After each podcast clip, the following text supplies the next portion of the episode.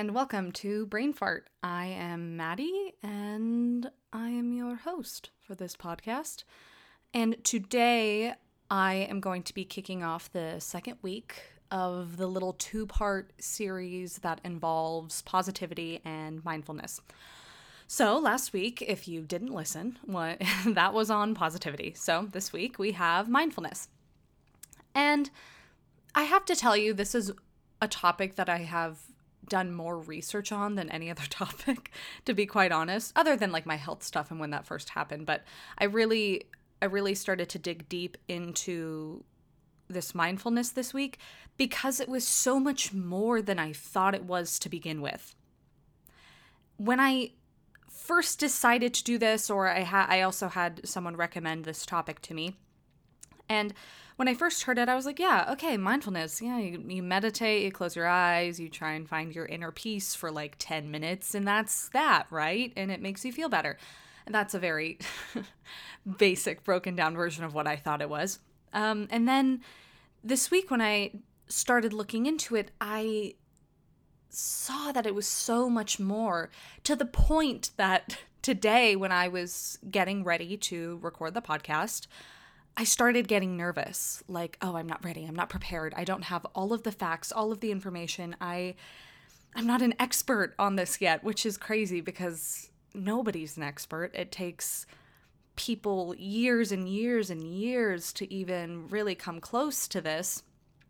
And I had to take a step back and say, you know, you did research, you talked to people about it, and I'm just here to present my basic knowledge as well as some facts that I know about it and some resources because honestly, it's something that you need to find for yourself.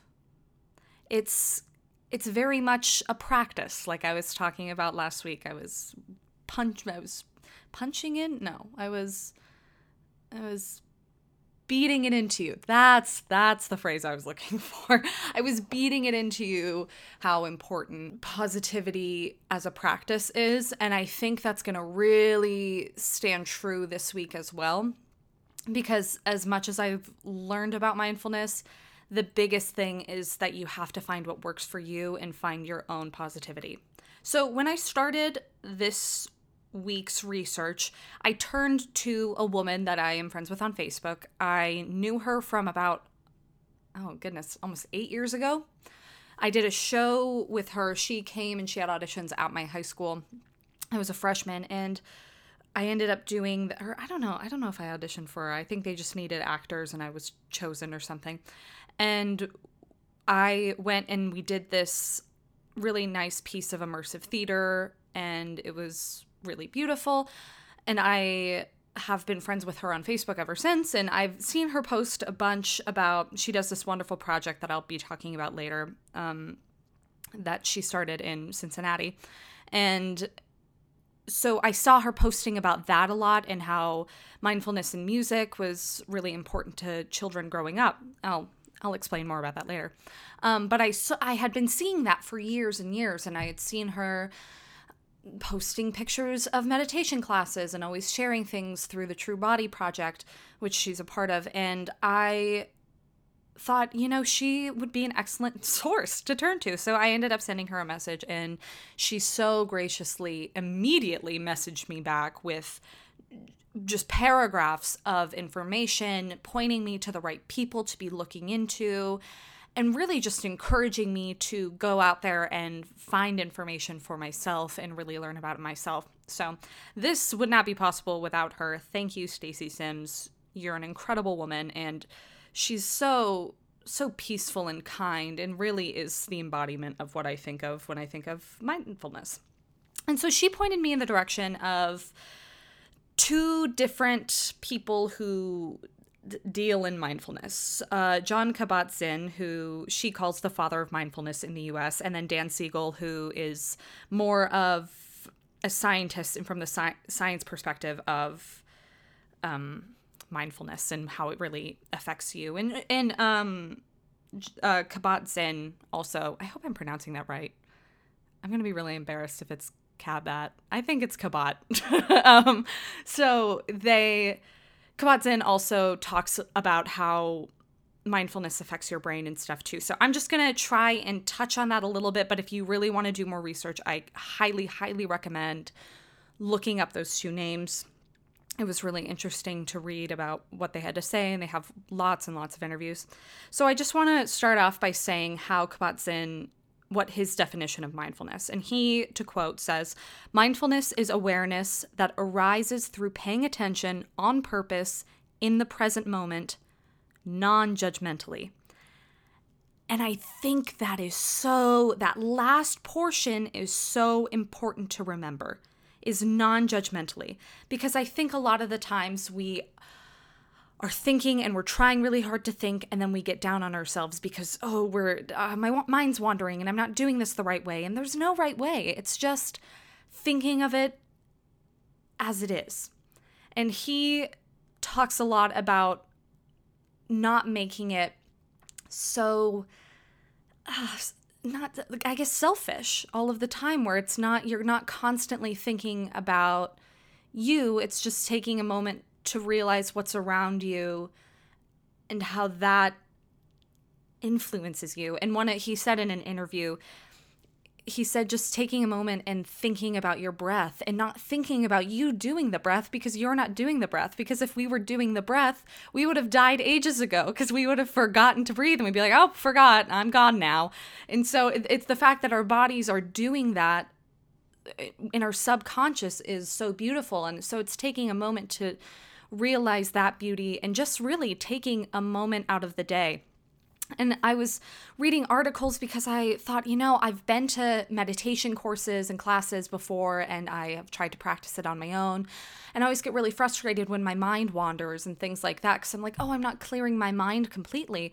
And when I was looking it up, that's not the point. It's not about completely clearing your mind to just total oblivion. It's about taking a moment to realize what's happening in the moment. Like how how do my feet feel? Can I relax them? And then moving up the leg. It's kind of like a shavasana at the end of a yoga session. And like kind of checking in on yourself and how maybe the air has moved differently in the environment or you're hearing a different sound. And so your mind is allowed to think. It's really difficult, I think, to shut down someone's mind because it's running all of the time.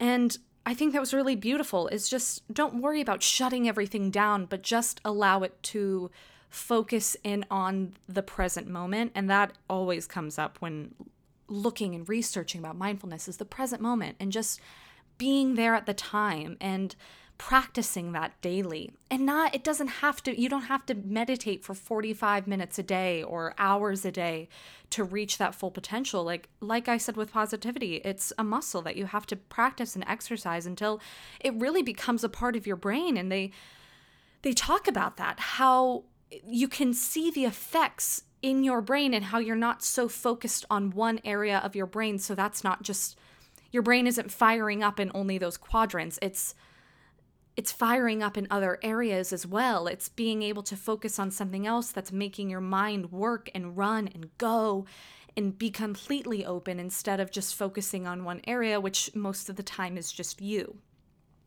And I think that's so important for people with chronic I think it's so important for people, but I think as my chronic illness audience listens, they should really keep this in mind too because when I was first researching him, that's what um, that's what he first started with Kabat-Zinn. He was really f- wanting to help people who had chronic illnesses and chronic pain and other sorts of issues kind of meditate and not focus on the pain as much but focus on other things around them.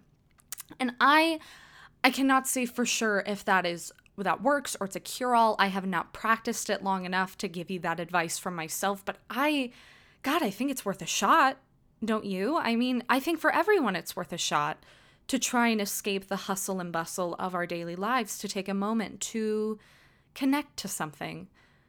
And I was reading and they were giving examples of how to do that. And one of them was even just taking a moment before answering the phone. So when the phone rings, not hopping and jumping to do it, but just taking a breath and taking a moment and going, okay, that's ringing. Now I'll see who it is. Okay, maybe I'll pick it up. You know, kind of taking more of a moment in your day than just jumping to everything. And I I kind of like that idea. And I thought that was nice to think of in that way. And I think when you think of it as it as it being so um, when you think of it as being something so small and almost something you don't think about, it doesn't seem as hard to do. When you say, oh, a mindful moment is just taking a second before answering my phone, that's something I could totally do. Or when I hear a text buzz and go, okay, I'm just to finish what I'm doing and then check the text. And I'm so guilty of that. Is once I get a text, I'm like, okay, everything else drops. Who's the text from? It's it's not my best quality, but I but just thinking that oh, you know, I can I can take a second and not answer that right away. Or you know, I can take a couple moments for myself and even if you need guidance, I love listening to help like self no, like uh like guided meditations so either before I'm going to sleep or there's like there's so many apps to look up guided meditations, then a lot of them are free. You can just take 5 or 10 minutes out of your day to listen to what they have to say and to try and focus on that and they'll tell you how to breathe, do all that stuff. So it's just taking a moment for yourself and really connecting to that and really using it as a practice. And of course, I'm I'm not doing all of this justice. like there listening to them and listening to what they have to say was so beautiful and incredible to to hear and there's no way I can reiterate that because what my week of research and knowledge does not compare to their tens of years tens of years um like 40 50 year experience with this practice and this meditation. And so I think it's not when you think of mindfulness it's not just meditation.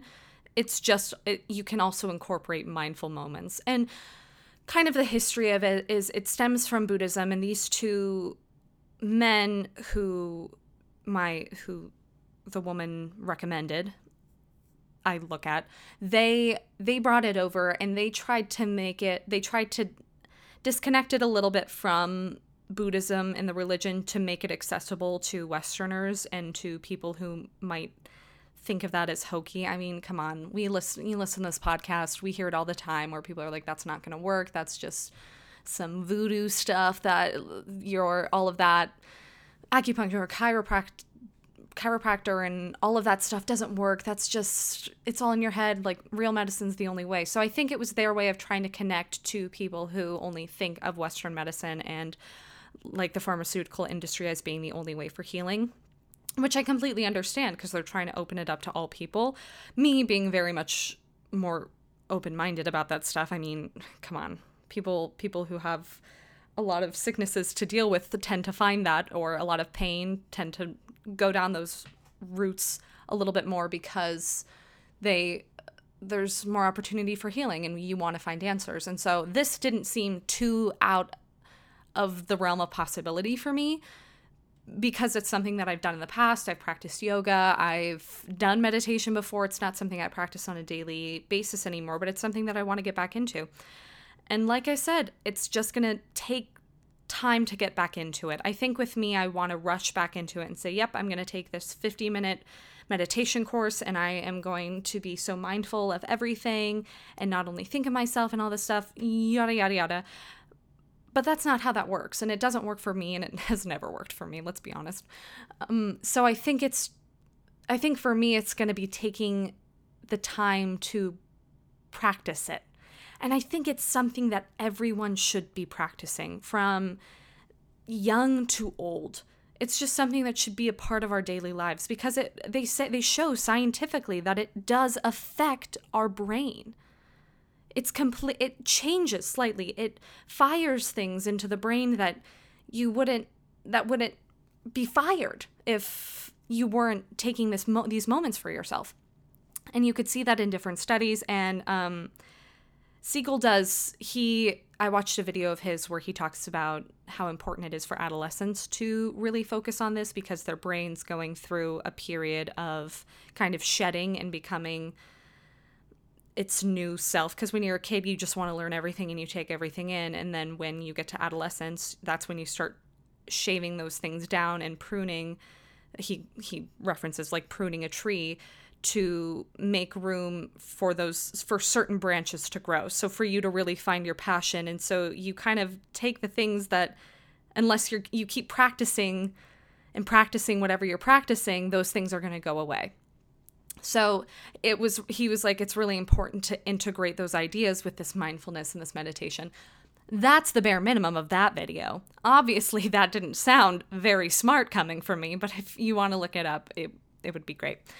And so, looking at how important it is for adolescents, and then Stacy, Miss Sims, the woman who I messaged, she talks about how she works with elementary school kids with these mindful meditations. These, here, I want to look up the specific title of oh, it's mindfulness music moments.